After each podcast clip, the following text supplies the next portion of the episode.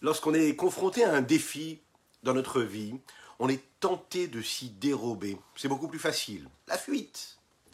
Ou trouver des occupations qui nous permettraient de penser à autre chose, de faire autre chose. On oublie ce défi. Ce défi-là, il faut s'y confronter. Il faut s'y atteler. C'est de là qu'on sort beaucoup plus grandi. Lorsque les Israël sont sortis d'Égypte, le texte nous dit, ou Paro écrive, le roi de Lovitch explique et il dit, ou Paro écrive, c'est-à-dire que Paro est venu à la rencontre des bénis Israël. Il s'est rapproché d'eux. Parce que quand un juif fait un effort pour faire quelque chose de plus, eh bien, les embûches, les problèmes commencent à venir face à lui. Oui, c'est quand on a vraiment des objectifs, quand on a des défis, des, défis à, à respecter et à remplir. Alors il ne faut rien lâcher. Le Rabbi de Babich nous explique ici que c'est justement le confort, matériel qui nous, parfois, nous fait oublier quel est notre objectif. Il faut faire bien attention à tout ce qui se passe autour de nous. Il faut faire attention à ce que nous engrangeons nous-mêmes et ce que nous-mêmes, nous-mêmes, nous sommes capables de mettre en mouvement à travers notre, notre pensée, notre parole et notre action. Bokertov, les bonjour à toutes et à tous. Infiniment heureux de vous retrouver en cette magnifique matinée que Dieu nous offre sur la terre. Nous abordons aujourd'hui notre Tania du jour ensemble. Je vous invite à partager, c'est important si vous pouvez le faire. Vous pouvez liker aussi euh, et commenter cette publication. Dites-nous Bokertov, good morning, bonjour. En espagnol si vous pouvez le faire. Un grand bonjour à Barilan. Oui, aux étudiants de Barilan qui nous, qui nous suivent euh, ce matin ou en replay. Euh, que Dieu vous bénisse et qu'il vous donne une à une réussite dans tous les domaines, matériels et spirituels. Juste après ces quelques notes de Nigun.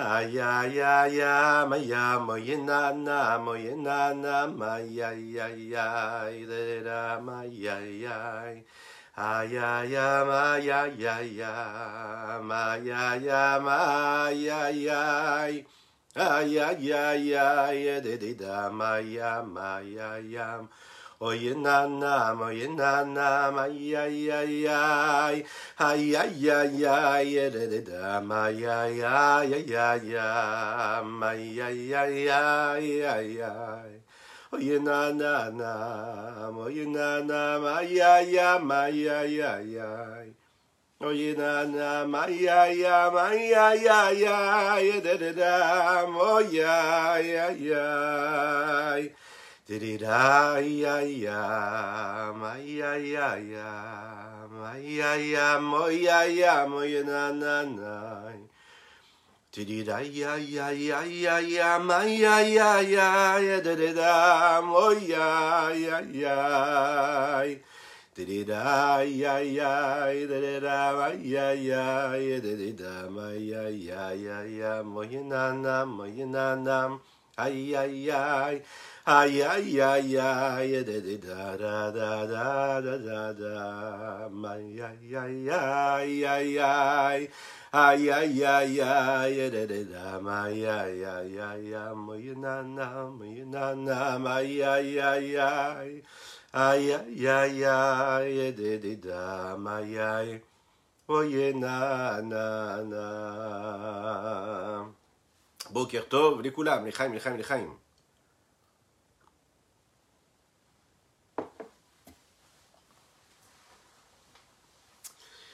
Alors, qui décide quelle est notre, identité?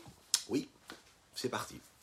Qui est-ce qui décide quelle est l'identité de chacun et de chacune d'entre nous? Cette identité juive que nous recevons en héritage, que nous avons abordée euh, succinctement hier dans notre cours. En général, le monde qui nous entoure, la société, elle nous dicte autre chose. Elle nous dit voilà, un homme qui grandit, qui évolue, qui un jour se pose des questions, et qui, à travers ces questions, va découvrir sa foi.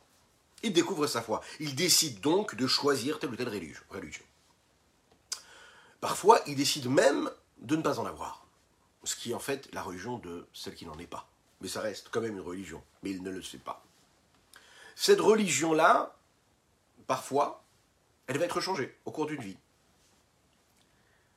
Et parfois, on va s'arrêter de croire à quelque chose. On ne parle pas ici pour le peuple juif, on parle de manière globale. Pour ne plus croire, parce que les questionnements arrivent, parce que les doutes arrivent, et qu'on remet en question cette religion, et du coup, on n'arrive plus à y croire. Ok. Dans la religion juive, dans la religion juive ça n'est pas du tout ce qui se passe. L'identité juive ne se fixe pas et ne se décide pas en fonction du libre arbitre et, de, entre, et en fonction du choix de chacune et chacun d'entre nous. C'est simple, celui qui naît d'une mère juive est donc juif. Celui qui se convertit au judaïsme comme il faut devient juif. Le Ham Israël, ce peuple juif-là, ce n'est pas un mouvement qui est intervenu un moment de l'histoire et qui est devenu ce que nous appelons le peuple juif. Ce n'est pas un mouvement politique. Bien sûr que non. Ce ne sont pas un groupe de personnes qui auraient décidé à un moment une route quelconque, un chemin à suivre.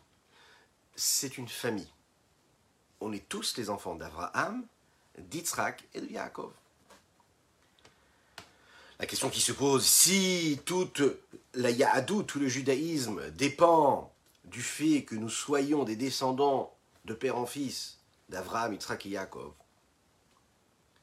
alors ce converti-là qui reçoit en héritage, comment en héritage? Cette Neshama Kedosha, cette âme sainte lorsqu'il se convertit, lui, c'est justement ce que nous appelons Shenit Gayer, un guerre qui s'est converti.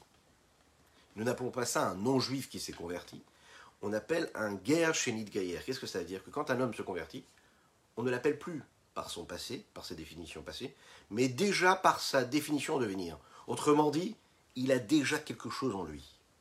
C'est-à-dire qu'il y avait une étincelle divine juive potentielle en lui, et c'est ce qui lui a donner l'envie, c'est ce qui a attisé chez lui ce désir-là d'aller chercher la vérité divine qui se trouve dans la Torah, à l'inverse de millions et de milliards d'autres nations qui, eux, d'individus, hein, qui, eux, sont très bien dans leur vie, dans leur existence, et qui ne cherchent pas la vérité qu'il y a dans la Torah, la vérité qu'il y a dans le judaïsme.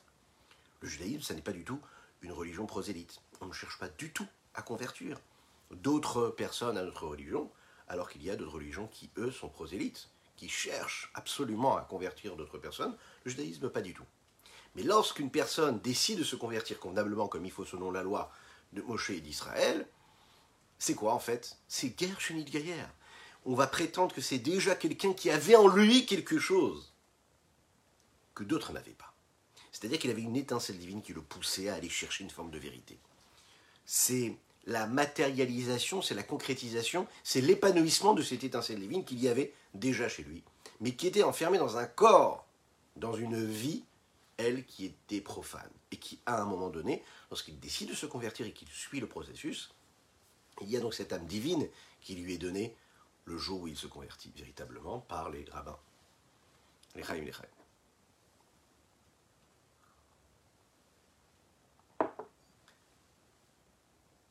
Un juif qui accomplit des avérotes du matin au soir et du soir jusqu'au matin.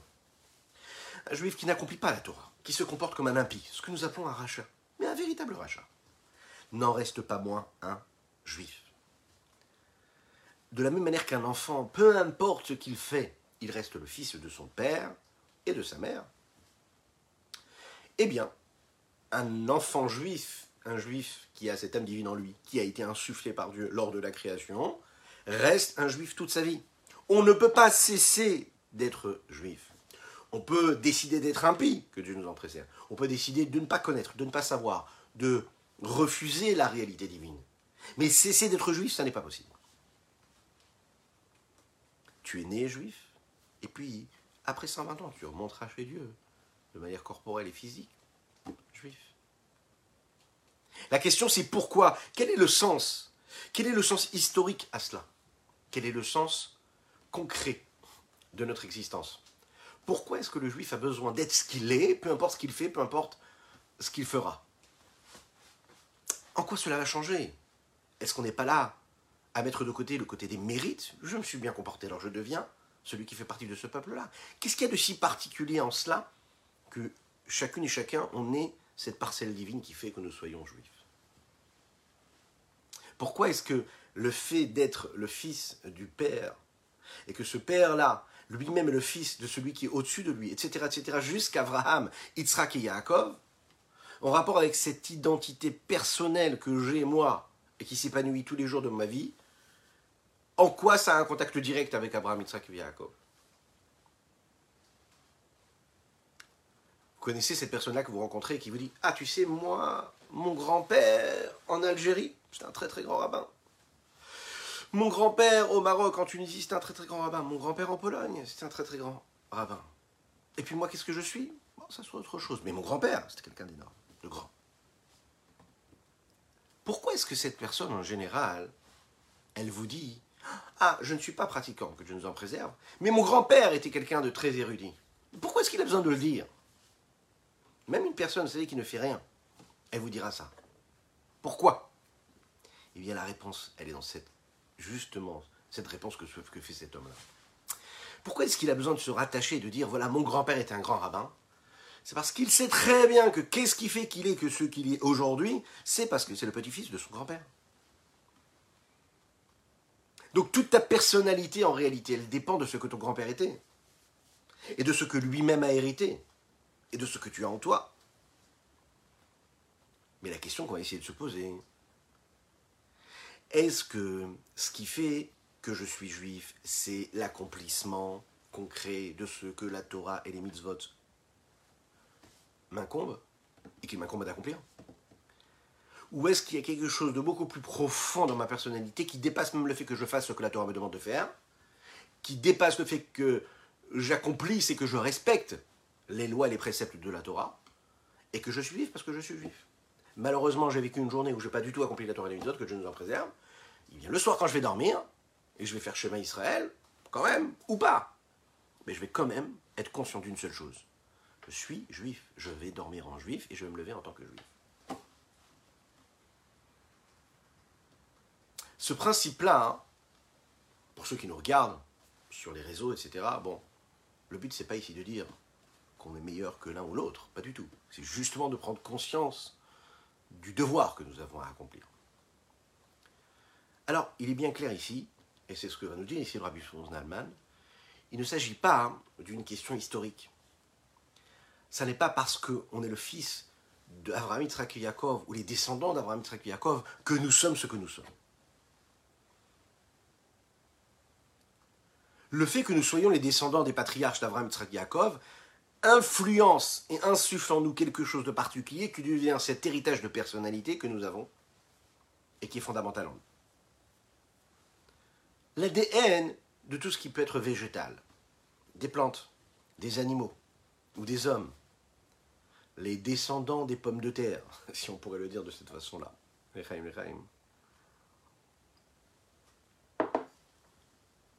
Ils reçoivent leur énergie, leur potentiel eh bien, de ce qu'il peut y avoir au-dessus.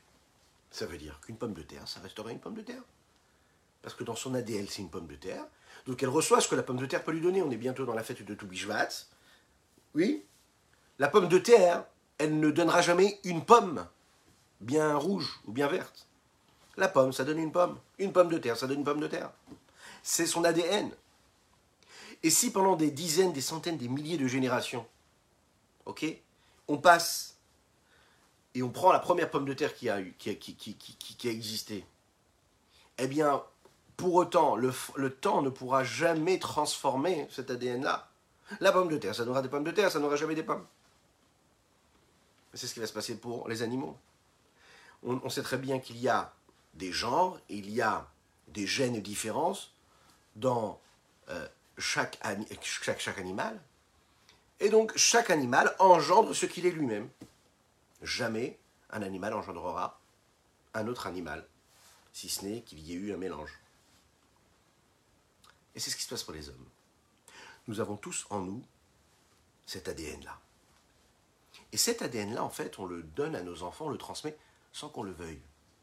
Voilà un enfant qui n'a jamais connu la Torah et les mitzvot chez ses parents, et qui ne sait pas pourquoi, mais il a ça en lui. Mais pourquoi tu as ça en toi? Mais Parce que tu l'as reçu en héritage. Oui, mais jamais on me l'a expliqué, jamais on m'a dit quoi que ce soit. Oui, en effet. On ne te l'a pas dit, mais on te l'a donné. C'est un peu comme dire, oui, mais je respire Baruch Hashem depuis que je suis euh, né. Je me suis jamais posé la question de savoir est-ce que mes parents m'ont donné la possibilité de respirer ou pas? Ça fait partie de ce que je suis. Cet ADN-là, le judaïsme, c'est quelque chose qui se passe en héritage, mais ce n'est pas un héritage qui est décidé, qui est voulu ou pas. Quelque chose qui vient de manière totalement naturelle. Nous avons tous cela que nous transmettons à nos enfants. Parfois, on n'y fait pas attention. Mais quand on regarde vraiment bien et qu'on essaye de dévoiler ce qui se passe à l'intérieur de nous-mêmes, on est capable de voir qu'après des milliers d'années, eh bien, cette charge-là génétique, si on peut l'appeler comme ça, qui a été transmise de génération en génération, de parents à enfants, c'est elle qui fait, qui cause et qui entraîne et qui pousse l'homme à être ce qu'il est, à travers sa personnalité, à travers ses, attitudes, à travers d'ailleurs ses vertus, à travers ses traits de caractère. Et c'est aussi souvent ce qu'on sait de manière génétique, ce n'est pas du tout du racisme ou du racialisme, ce que vous voulez, pas du tout, du tout, c'est quelque chose de tout à fait normal qui est constaté, qui existe. On sait par exemple qu'il y a des personnes qui ne peuvent pas se marier ensemble, sinon ça peut générer des, des enfants qui auraient, que Dieu nous en préserve, des maladies. Bon, est-ce que ça veut dire qu'il y a du racisme dans cela? Pas du tout. Il y a de genres différents, il y a des gènes différents. Chaque gène, il est différent. Il y en a qui sont compatibles, il y en a qui ne sont pas compatibles. Et les genres, sans faire de, sans parler hein, de, des sujets qui sont, traités euh, euh, dans la société en général, et surtout euh, maintenant, en ce moment. Hein, voilà, c'est même pas une question, on va même pas rentrer dans ces questions puisque c'est de l'absurdité totale. Chacun son gène, chacun son genre. C'est comme ça, les Sinon, pour prendre l'exemple des pommes de terre, vous imaginez, dans ce cas-là, les pommes de terre vont faire aussi des manifestations. On veut devenir des pommes. Pourquoi toute notre vie être condamnée à travers les générations à être des pommes de terre? Soyons des pommes.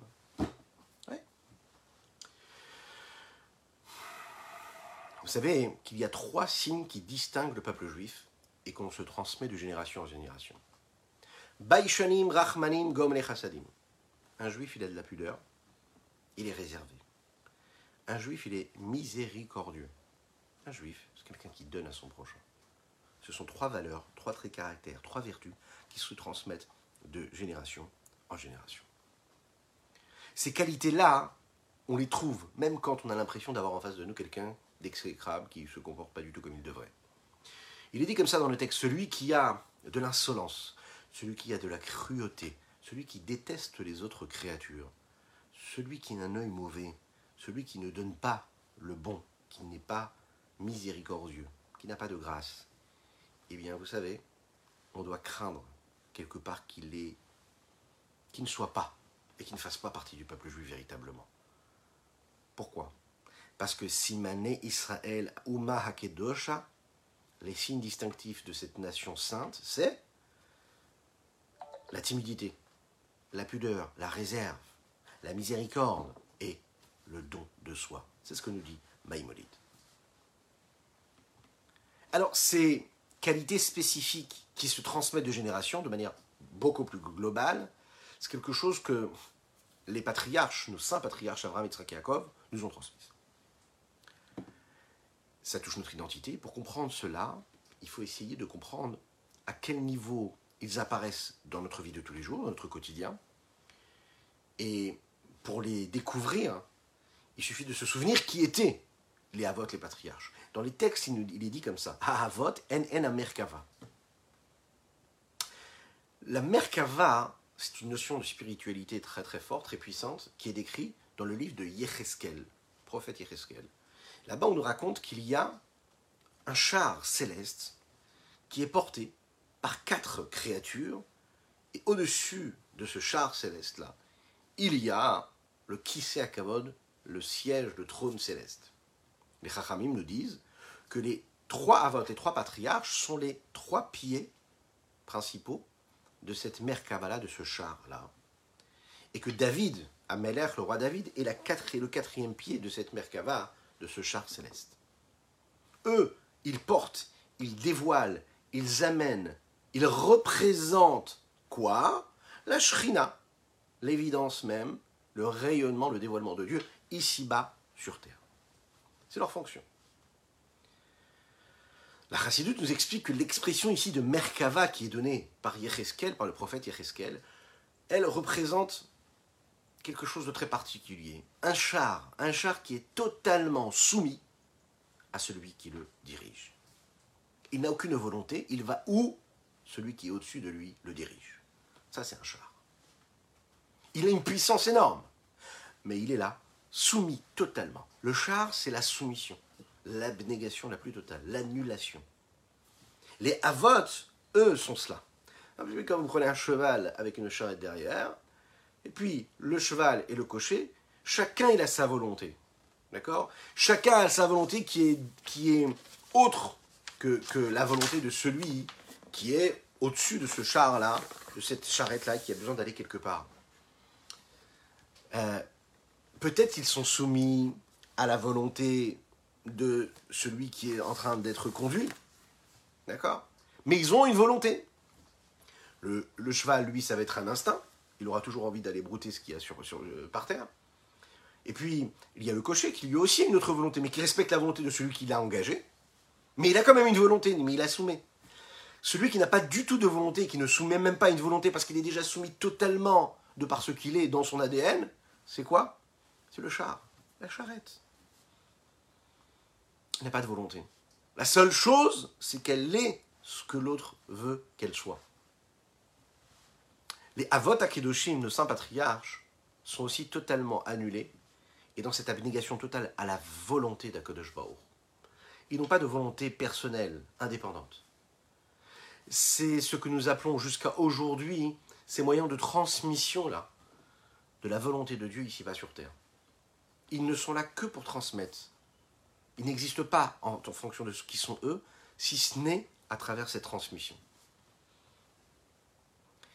Quand ils bougeaient la main ou le pied, quand ils faisaient quelque chose, ça n'était pas l'expression d'une volonté propre, mais l'expression de la volonté de Dieu. Imaginez ce que ça veut dire.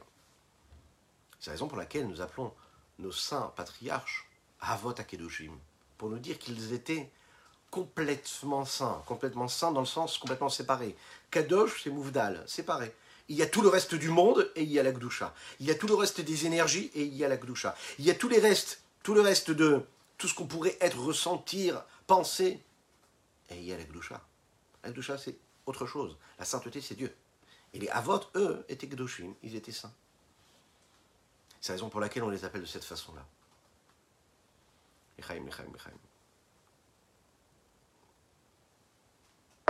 Maintenant, imaginez, ces saints patriarches, qui sont ce qu'est la Gdusha et Akadosh Baruch le représentant de Dieu ici-bas sur terre, on est en train de nous dire que ce sont nos avot, nos patriarches, et qui nous ont transmis ce gène-là. C'est-à-dire qu'en nous, qu'on le veuille ou non, on a cette force-là d'abnégation et de soumission totale, et même plus que cela, l'expression de cette abnégation à travers ce qu'il y a de plus saint, de plus kadosh, et donc de plus divin. Donc on le veuille ou non, on a ça en nous, ce que nos avot, ce que nos patriarches ont eu à travers cette Merkava-là. Peu importe ce à quoi je pense, peu importe la façon avec laquelle je me comporte, puisque la Neshama, l'âme que nous avons chacune et chacun en, nous, nous a été donnée par Dieu et transmise par nos patriarches, donc nous portons en nous cette force que nos patriarches avaient. En deux mots, si on est là maintenant avec nos enfants, si on est chez soi à la maison, au bureau, déjà au travail, ou bien on est en train de regarder ce cours-là en replay en fin de journée, on doit se rappeler bien d'une chose. On n'est pas n'importe qui. On a reçu en nous ce gène-là, qui est quoi? On est des gdoshim, on est des saints. On est des êtres très particuliers. On ne peut pas faire n'importe quoi, dire n'importe quoi, penser à n'importe quoi.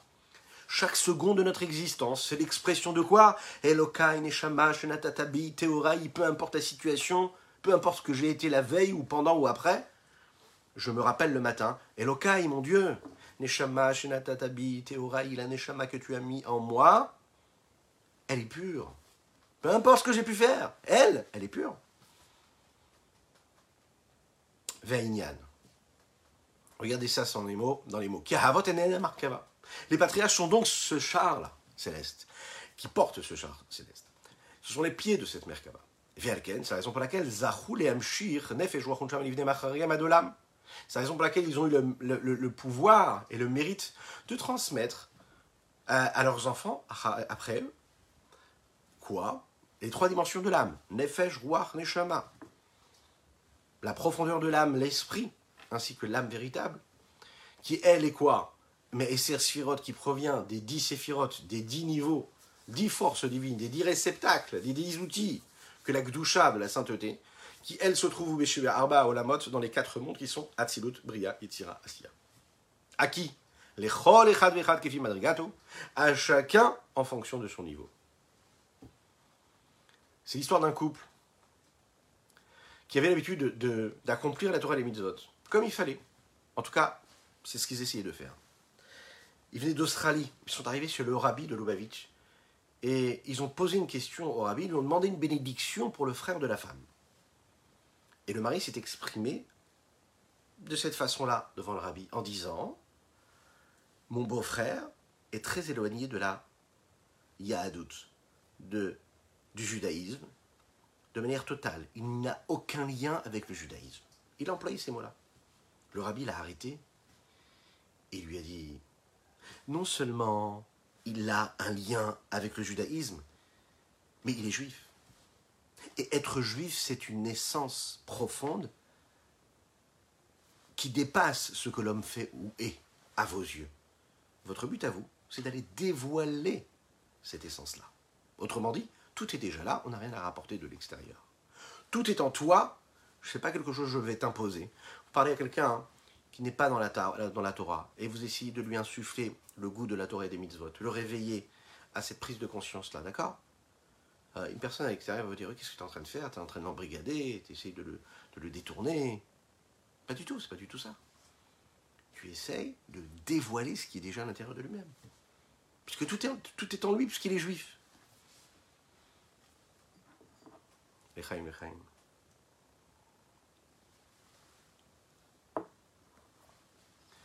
Vous savez que il y a, sans critique négative, mais c'est pour prendre vraiment conscience de ce que la chassidoute a de différent et a de si particulier et d'important. Vous avez des tendances dans le judaïsme qui ont l'habitude d'appeler et de définir ce mouvement-là, par exemple quand on va aller rapprocher quelqu'un à la Torah, de dire rouvre Rechokim, d'aller rapprocher ceux qui sont éloignés. Et le rabbi de Lubavitch, une fois, quand on s'est exprimé de cette façon, il a dit pas du tout. Qu'est-ce que ça veut dire qu'un juif, il est éloigné? Un juif, il est déjà très très proche. Il y a de Dieu en lui. Ce qu'on peut faire, c'est le rapprocher encore plus. Mais proche, il est déjà. La nuance, elle est là. Tout est dans les mots. Alors, vous allez me dire, oui, mais c'est bien beau tout ce que tu nous dis, mais quand on côtoie ce que l'on côtoie, quand on se regarde dans le miroir, quand on côtoie nos semblables ou la société dans laquelle on vit, on se rend compte que le peuple juif, il n'est pas si, si clean que ça on cherche parfois la Gdusha, malheureusement, la sainteté, c'est pas si évident. La théorie, elle est belle, on est tous juifs, on est tous les descendants d'Avram, Yitzhak et Yaakov. Ve'amer kulam tzadikim, et tout ton peuple, c'est des tzadikim. Mais dans la réalité, hmm, c'est pas si évident, malheureusement, quand on va regarder ce qui se passe dans les nouvelles, etc. On regarde autour de nous, on se rend compte que c'est pas vraiment le cas. Alors, si les descendants des pommes de terre sont censés être des pommes de terre, on se rend compte que parfois, c'est pas vraiment le cas. Où est-ce qu'elle est cette Neshama? Où est-ce qu'elle est cette âme divine? On a l'impression que c'est devenu complètement autre chose, parfois même pire que ce que ça aurait pu être s'il n'avait pas a priori cette âme juive. Qui peut le plus, peut le moins. Il y a différents niveaux dans l'âme. Et pas tous les niveaux se ressemblent. Il y a des distances entre les différents niveaux dans l'âme Israël, dans le peuple juif. Bien sûr, c'est pas seulement dans la différence de forme et de conduite qu'il y a entre les hommes, mais également dans la racine, dans la source et le niveau de la neshama de l'âme de chacune et de chacun. Il faut savoir qu'à la base, nos âmes ne se ressemblent pas. Elles ne sont pas les mêmes. C'est ce qui fait qu'il y a concrètement dans la réalité une différence entre les âmes, entre les personnes. La Kabbalah nous explique que le monde a été créé grâce à un système qui s'appelle le Seder Ishtal Shelut, que nous avons eu l'occasion, grâce à Dieu, d'aborder quelquefois le système de l'ordre de l'enchaînement du monde, ce que nous appelons aussi Shelchilut, ces différents niveaux de divinité, de présence divine, qui se révèlent qui se dévoilent au monde. de manière graduelle et évolutive. Pourquoi est-ce que c'est appelé Ishtal Shelut Eh bien, comme cette chaîne-là qui est faite d'une chaîne, d'un anneau qui est entré, qui est relié à l'anneau qui vient après, etc. Lorsque l'influence, lorsque le partage se fait, lorsque la lumière de Dieu y descend, à travers ce système de l'ordre de l'enchaînement, de niveau en niveau, de monde en monde, eh bien, le plus bas des niveaux est en lien direct, qu'on le veuille ou non, même si ça reste un niveau qui est très bas dans la spiritualité, il n'en reste pas moins attaché et relié au niveau le plus élevé, qui est proche de ce qu'est la divinité infinie. En résumé, nous avons quatre mondes spirituels, Atzilot, Bria, Yitzira, Asiya. Eux représentent les quatre étapes de ce processus d'annulation et d'abnégation que chacune et chacun nous sommes censés vivre. C'est-à-dire le passage entre l'inexistence, l'annulation, l'abnégation, vers l'existence, l'étant. Passer du néant à l'existant, ex nihilo. Le monde d'Atsilut, c'est un monde où c'est l'annulation la plus totale, il n'y a rien. Le monde de Bria, c'est le début, c'est le commencement de ce qui est, commence à être. Le monde de Yetzira, c'est l'existence qui commence à recevoir une forme. Le monde d'Asiya, c'est l'existence, l'étant qui commence à devenir une entité indépendante. Et dans chacun de ces mondes-là, il y a ces dix sphirotes. Et c'est sphirotes, ce que nous venons de rappeler ici dans les mots du Rabbi Schnurzelman. Ces dix séphirotes-là, ce sont dix chemins, dix formes, dix façons que Dieu nous a données, des réceptacles, des outils, des moyens d'expression qu'il a mis à notre disposition, afin que nous puissions permettre le dévoilement de Dieu par leur intermédiaire. Elles sont cérébrales et émotionnelles. Chorma, Bina, Da'at, cérébrale, et émotionnel, les midot, ce que nous appelons Chesed, Gvura, Tiferet, Netzach, Od, Yesod, Malchut. Il faut savoir que cela, ça nous permet de relier les dernières, celles qui sont en bas, avec celles qui sont en haut. Puisque nous l'avons dit, tout est dans ce système d'enchaînement qui fait que ce qui est tout en bas est relié avec ce qui est de plus haut, tout en haut. Il faut savoir qu'on a encore un principe qui nous relie et qui est présent en nous. Le principe de l'âme elle-même on sait que l'âme, elle est dotée de cinq, de cinq forces particulières et cinq moyens d'expression elle-même. Nefesh, Ruach, Neshama, Chaya, Yechida. Nefesh, c'est l'action concrète. Ruach, l'esprit, c'est le sentiment, le souffle. Neshama, la dimension de Neshama, c'est l'intellect. Chaya, c'est le niveau qui est encore un petit peu plus élevé. C'est la volonté qui peut dicter ce que l'intellect est censé réfléchir, ce à quoi il est censé réfléchir. Et puis au-dessus même de Chaya, il y a Yechida. Ce niveau Yechida qui y a dans l'âme, qui est le niveau, le point culminant, ce qui est de plus profond, l'essence même de l'âme du juif. C'est le Eitzem Anefesh, l'essence même de l'âme. Alors, quand on dit un plus haut, plus bas, on peut le voir aussi de manière différente. On peut le voir au même niveau, hein, mais dans la profondeur de, chacun et chacune. Ça veut dire quoi? Il y a le Nefesh, dans le Nefesh, il y a le Rouar, dans le Rouar, il y a ensuite Neshama, Neshama un peu plus profond, Chaya, Chaya un peu plus profond, en tout cas, on va dans un système où on essaye de se relier le plus possible à la profondeur intrinsèque de ce que nous sommes. Et chacun, en fonction de son âme, il a donc ces cinq dimensions. Cette considération assez rapide et globale de tous ces différents niveaux, elle nous amène à une, conclusion et un constat. Et un constat qui est assez particulier. Ces dix séphirotes-là, hein, ces dix séphirotes qui se trouvent dans chacun des mondes. Donc, si on les multiplie par les quatre mondes, Atzilut, Bria et Asiya, et puis on les on rajoute, on les multiplie par les cinq niveaux de l'âme qu'il y a en chacune et chacun d'entre nous, donc on arrive en fait en réalité à des milliers de niveaux différents qu'il y a chez chacune et chacun d'entre nous. Si on regarde un petit peu plus précisément, c'est en fait en réalité une matérialisation de ces forces-là, de ces énergies qui passent à travers ces différentes sphirotes, ces différents mondes, ces différentes âmes, qui chacune est dotée de ces cinq dimensions à chaque fois. Et chacune de ces séphirotes-là s'éparpille quelque part en sous-séphirotes qui elles-mêmes vont s'éparpiller et encore une fois et encore une fois jusqu'à l'infini. Si on regarde en fait bien comme il faut les choses, on peut constater, une chose.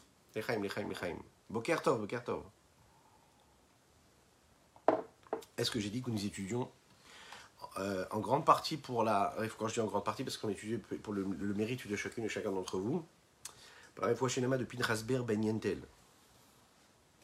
On peut constater que chacune et chacun d'entre nous avons cette richesse-là, cette palette de euh, différences et de traits de caractère différents.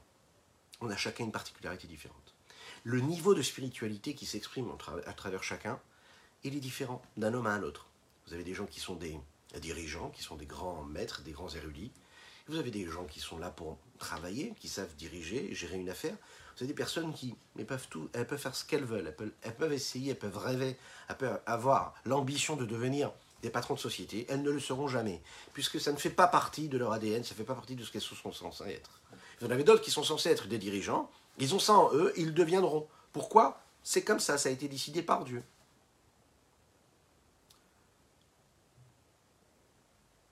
Si on regarde les différents métiers qu'il peut y avoir à la disposition de l'homme, il y a en effet différents domaines, divers et variés.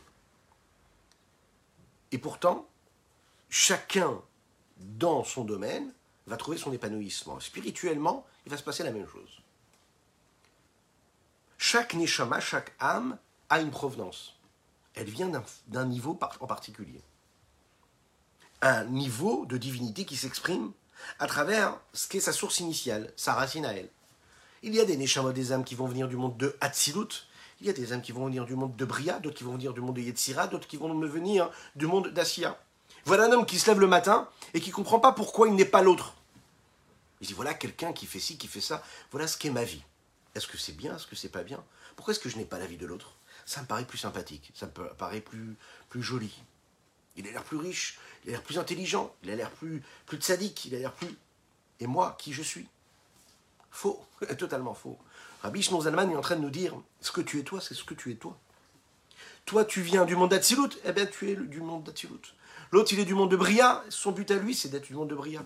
Chaque Neshama, chaque âme, elle a son ADN, elle a quelque chose de particulier. Ah, il y a la source première, l'infini du Saint béni soit-il, mais ensuite, il y a différentes facettes, différentes formes. Ne cherche pas à être quelqu'un que tu n'es pas. Et tu dois être très heureux d'être celui que tu es. Si pendant ta journée, tu as fait une mitzvah, tu as bien étudié la Torah, au moins un peu, comme tu pourrais, tu as fait ta tefila, tu as été bienveillant, tu as réussi ta vie, tu as réussi ton existence. Ah, l'autre, il est plus riche que toi, l'autre, il est plus érudit que toi.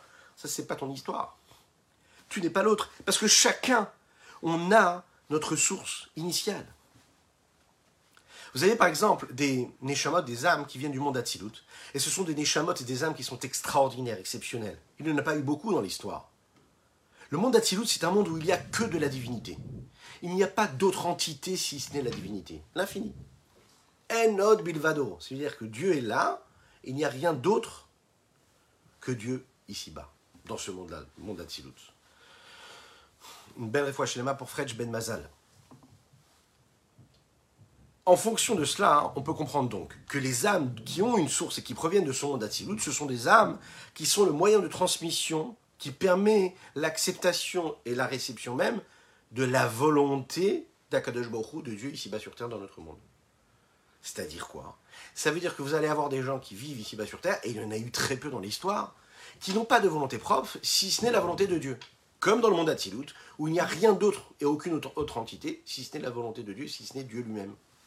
Donc comment est-ce que ça, se traduit quand une échama vient de ce monde d'Atilut ben, Il n'y a rien, il n'y a pas d'autre entité si ce n'est Dieu. L'expression même de la divinité ici-bas sur terre. Ce sont les âmes des grands tzadikim, comme par exemple les Avot, Avraham Tzaki Yaakov, Rabbi Shimon Bar Yochai, les grands tzadikim qu'on a eus.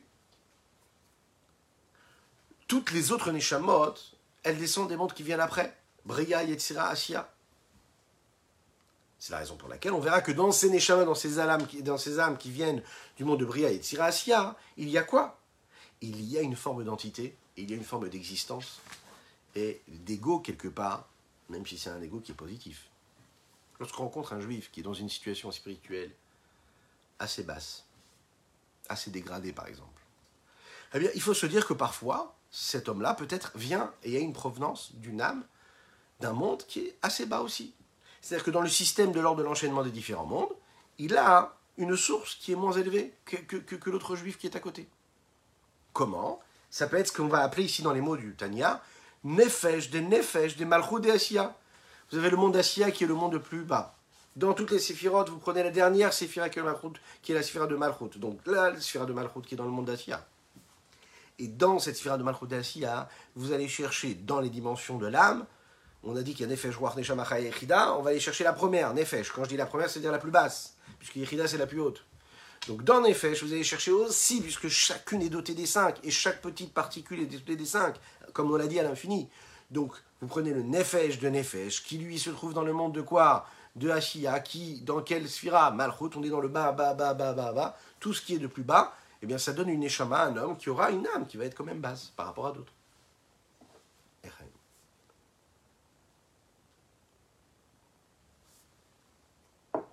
D'un autre côté, on a tous une âme divine, peu importe le niveau que l'on a. Donc c'est une âme divine, donc c'est une âme qui vient d'Akadosh Baruch donc c'est une âme qui est sainte. Dans le monde de la sainteté, il y a un principe qui s'appelle l'inclusion. C'est-à-dire quoi?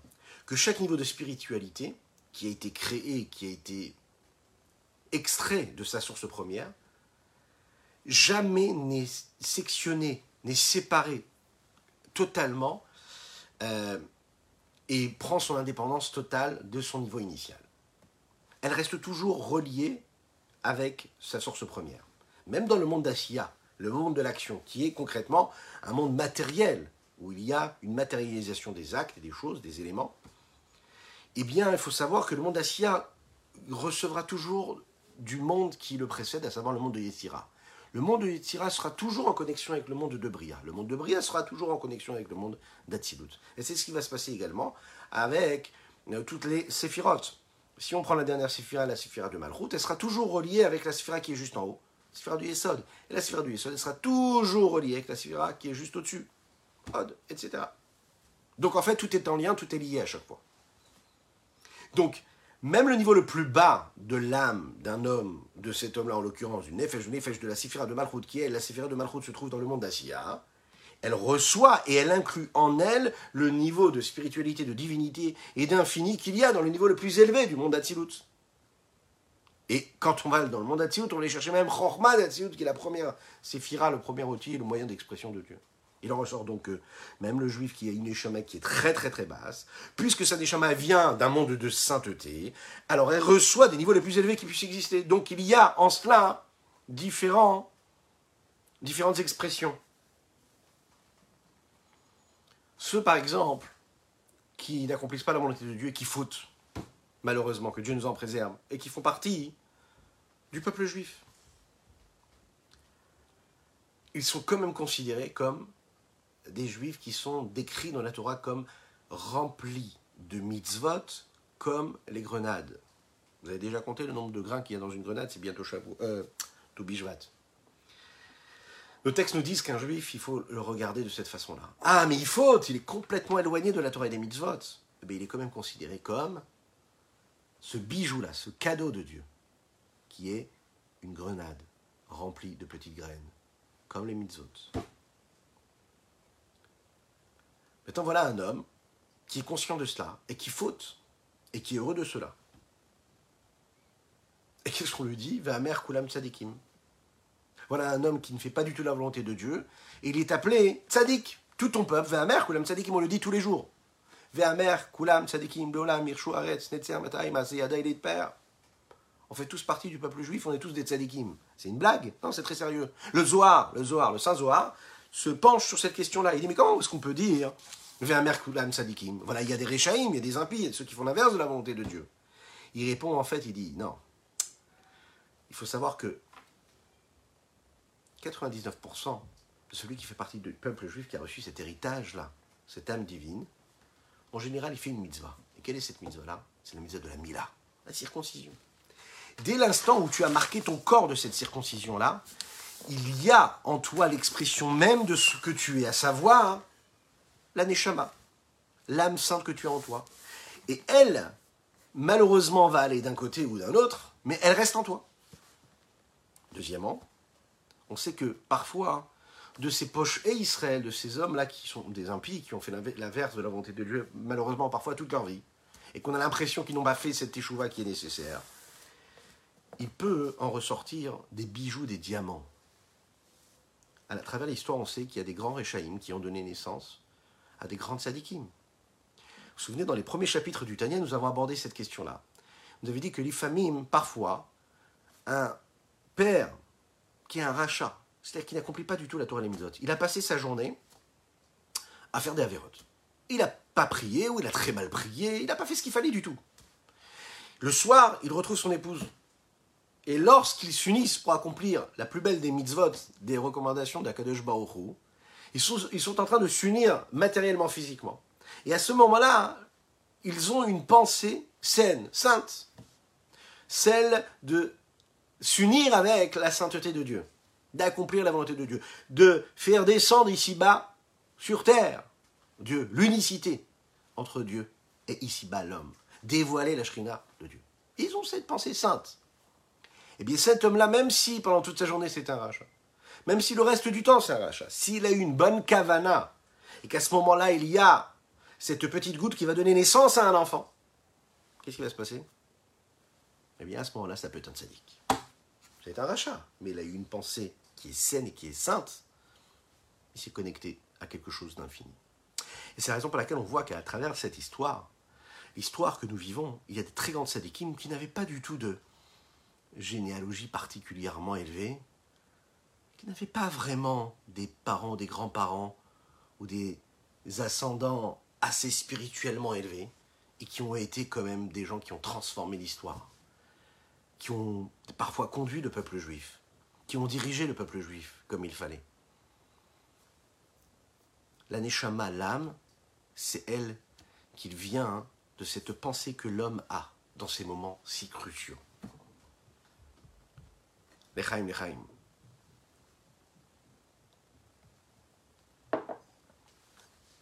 Dans cette idée-là, il faut comprendre également ce que nous venons d'expliquer ici.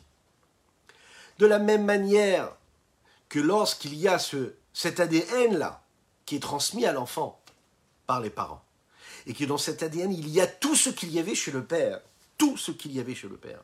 Comme on l'explique là-bas dans ce chapitre 2, depuis le cheveu qui est sur la tête jusqu'au petit ongle qui est sur le pied, tout est dans cette petite goutte qui va être transmise à la maman, qui, elle, pendant ces neuf mois-là de gestation, elle va lui permettre de s'épanouir, de grandir, d'évoluer. Mais à chaque moment, il y aura quoi? L'épanouissement de ce qu'il y avait dans cette petite goutte qui, elle, provient de la chorma, de la tête du Père. Il y avait tout, et il y a tout encore aujourd'hui. Et il y a toujours cette connexion, qu'on le veuille ou non, qui sera toujours attachée à cela. Rabbi Shlomo me dit c'est pareil ici. On vient tous des Avot, des patriarches Avraham, Yitzhak, Yaakov. Et si on vient tous des Avraham, Yitzhak, Yaakov, qui eux sont dans le monde d'Atsilut, qui eux sont des chamots, des, âmes, qui viennent des mondes les plus élevés, ce qui veut dire que peu importe ce que nous faisons ou nous sommes, ouais, c'est la différence, elle va se jouer où? Dans le processus de gestation et d'évolution. C'est-à-dire, pendant ces neuf mois de grossesse, il va y avoir une évolution, des changements, en effet.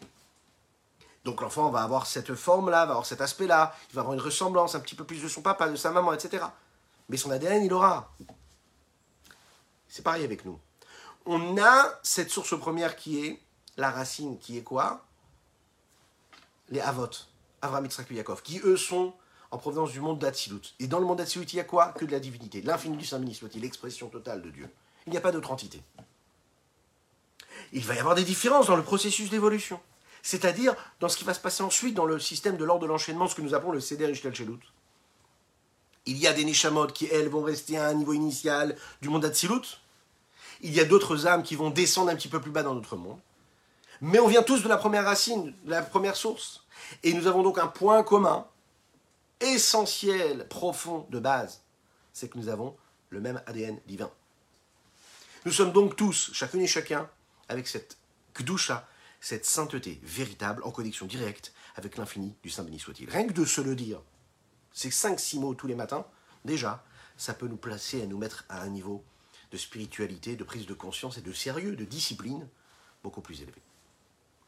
Le Rabbi Zaman va nous le dire ici dans les mots.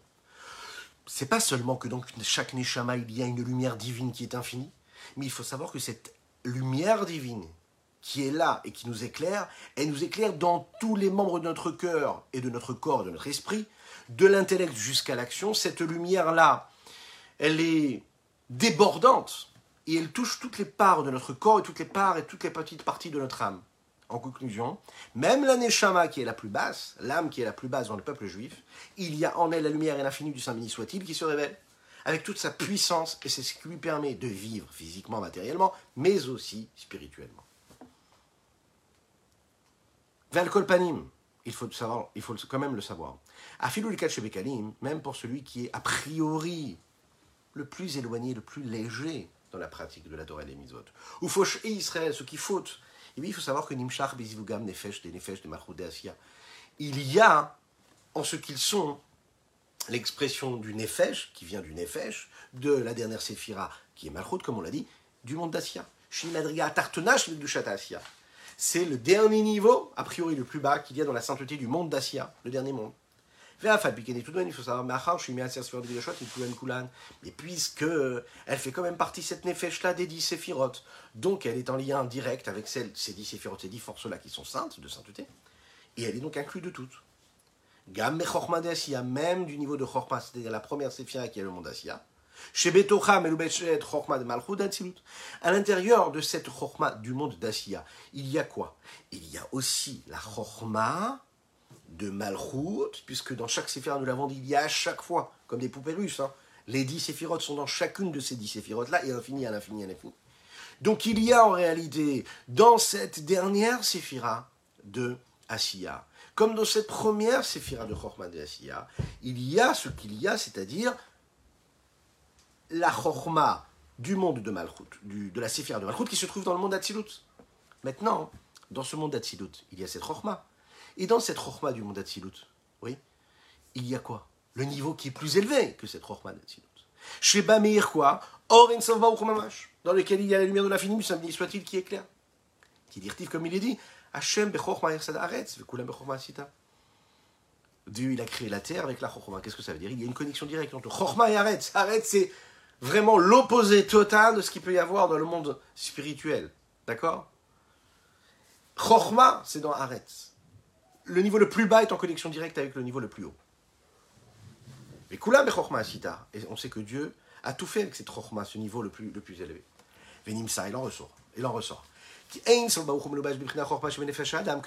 Soit-il s'habille et, et, et s'exprime à travers le niveau de chorma, de sagesse qu'il y a dans l'âme de l'homme. Israël. Vous imaginez Peu importe qu'il y soit dans le peuple juif, c'est l'infini du samedi soit-il qui, s'y trouve. Et le niveau de chorma qu'il y a dans l'âme, avec la lumière, le reflet de l'infini du Saint béni soit-il qui est habillé à l'intérieur, dans cette chorma-là, elle se diffuse, elle se répand à tous les niveaux de l'âme, les achayota afin de la faire vivre avec une vitalité divine, depuis le niveau le plus élevé de sa tête jusqu'au niveau le plus bas qui est représenté par ses pieds. Dit comme il est dit, c'est la chorma, c'est la sagesse qui une maîtrise et qui donne la vitalité à tout ce qui passera juste après. Puis famille, il nous précise quand même qu'il faut savoir. C'est la raison pour laquelle ici, les pochés Israël, comme on l'a dit, ceux qui fautent, ceux qui s'égarent, qui ne font pas la Torah, qui n'accomplissent pas la Torah les comme il faut, qui fautent et qui pêchent et qu'on peut se dire oh là là, il faut les écarter du camp, il faut les repousser. Parfois eux-mêmes vont donner naissance à des tzadikim, à des enfants qui vont aller chercher dans les profondeurs des clipotes, c'est-à-dire dans les profondeurs des forces du mal, et ils vont leur donner la possibilité d'être. Comme il est dit dans les textes euh, du Sefer Gilgulim, ce livre-là de base de Kabbalah, euh, qui parle justement des réincarnations. C'est l'histoire, et on va conclure avec cette idée-là. C'est l'histoire d'un riche qui ne comprenait pas pourquoi le rabbi Rachad, le rabbi Shalom Dovber, s'investissait autant à aller découvrir et rapprocher encore un petit peu plus les juifs qui, a priori, n'étaient pas proches comme il fallait de Dieu. Il est parti voir le rabbi Rachad, le rabbi Shalom Dovber, et lui a dit pourquoi? Pourquoi est-ce que vous allez chercher vous occuper de ces hommes simples? Pourquoi vous ne vous occupez pas de l'élite du peuple juif? Celle qui a une capacité intellectuelle assez élevée, celle qui a une capacité de sainteté, de pratique évoluée et élevée. Pourquoi est-ce qu'un rabbi qui écrit des textes de chassidoute aussi profonds s'occupe et se, est préoccupé par les hommes simples? Le rabbi ne lui a pas répondu. Il lui a parlé d'autre chose. Il lui a dit Dis-moi, qu'est-ce que tu fais dans la vie? Je sais que tu es riche, mais qu'est-ce que tu fais? Alors cet homme-là lui a raconté qu'en fait, il vendait des beaux diamants. C'était un, un, commerçant, un, diamantaire. Et en parlant avec lui, il a dit, vous savez, il n'y a pas longtemps, j'ai réussi à acquérir un lot de diamants extraordinaire, exceptionnel, qu'on n'avait jamais vu. Rabbi Shalom Dovber lui a dit Est-ce que tu peux me montrer ces diamants? Cet homme-là a mis sa main dans sa poche et il a sorti un petit sac. Et dans ce sac-là, il y avait, il y avait des diamants. Et il a pris ces petits diamants-là et avec une précaution et une attention énorme, il les a posés délicatement sur la table. Il a montré comme ça un petit diamant qui était sur la table au Rabbi Shalom Dovber et quand il l'a pris comme ça dans les mains, il avait les yeux qui, qui pétillaient. Il a regardé le Rabbi Shalom Dovber il a dit Regardez, regardez, regardez. Il est extraordinaire. Regardez comment est-ce qu'il est beau. Il est unique. On n'a jamais vu un diamant comme ça. Il a une valeur inestimable. Il était émerveillé. Il ne trouvait pas assez de mots pour exprimer ce qu'il ressentait. Le rabbi a regardé le diamant et lui a dit Sincèrement, je n'ai pas vraiment l'impression de voir un diamant particulier. Je ne vois pas vraiment la différence entre celui qui est à côté. Je n'ai pas vraiment l'impression de voir quelque chose de différent de ce petit bout de cristal qui est sur le lustre. Je vois pas ce que tu ressens. Ce riche homme d'affaires a regardé le rabbi et lui a dit Mais pour comprendre, pour voir et les différences, il faut comprendre. Faut s'y connaître en diamant. Si vous y connaissez pas en diamant, vous ne pouvez pas savoir la valeur que peuvent avoir telle ou telle euh, pierre précieuse ou tel ou tel diamant. Vous avez compris la réponse, le rabbi, le rabbi Shalom Dovber l'a regardé comme ça, et on l'imagine avec un sourire. Il lui a dit, mais tu vois, toi tu comprends pas ce qui se passe chez les juifs, et moi je comprends pas ce qui se passe chez les diamants. Tu vois les beaux diamants, et bien moi je vois les beaux juifs. Je vous souhaite une infinie bonne journée, que Dieu vous bénisse et qu'il vous protège. Occupez-vous de votre diamant. Faites-le briller. Que Dieu vous bénisse dans tous les domaines matériels et spirituels, que votre, euh, votre vie soit inondée de bonté, de grâce et de miséricorde matérielle et spirituelle. Et euh, n'oubliez pas de partager, de liker et de commenter, c'est important. Nous sommes euh, présents en replay sur les différents réseaux, également en podcast. A bientôt, Shavuatov.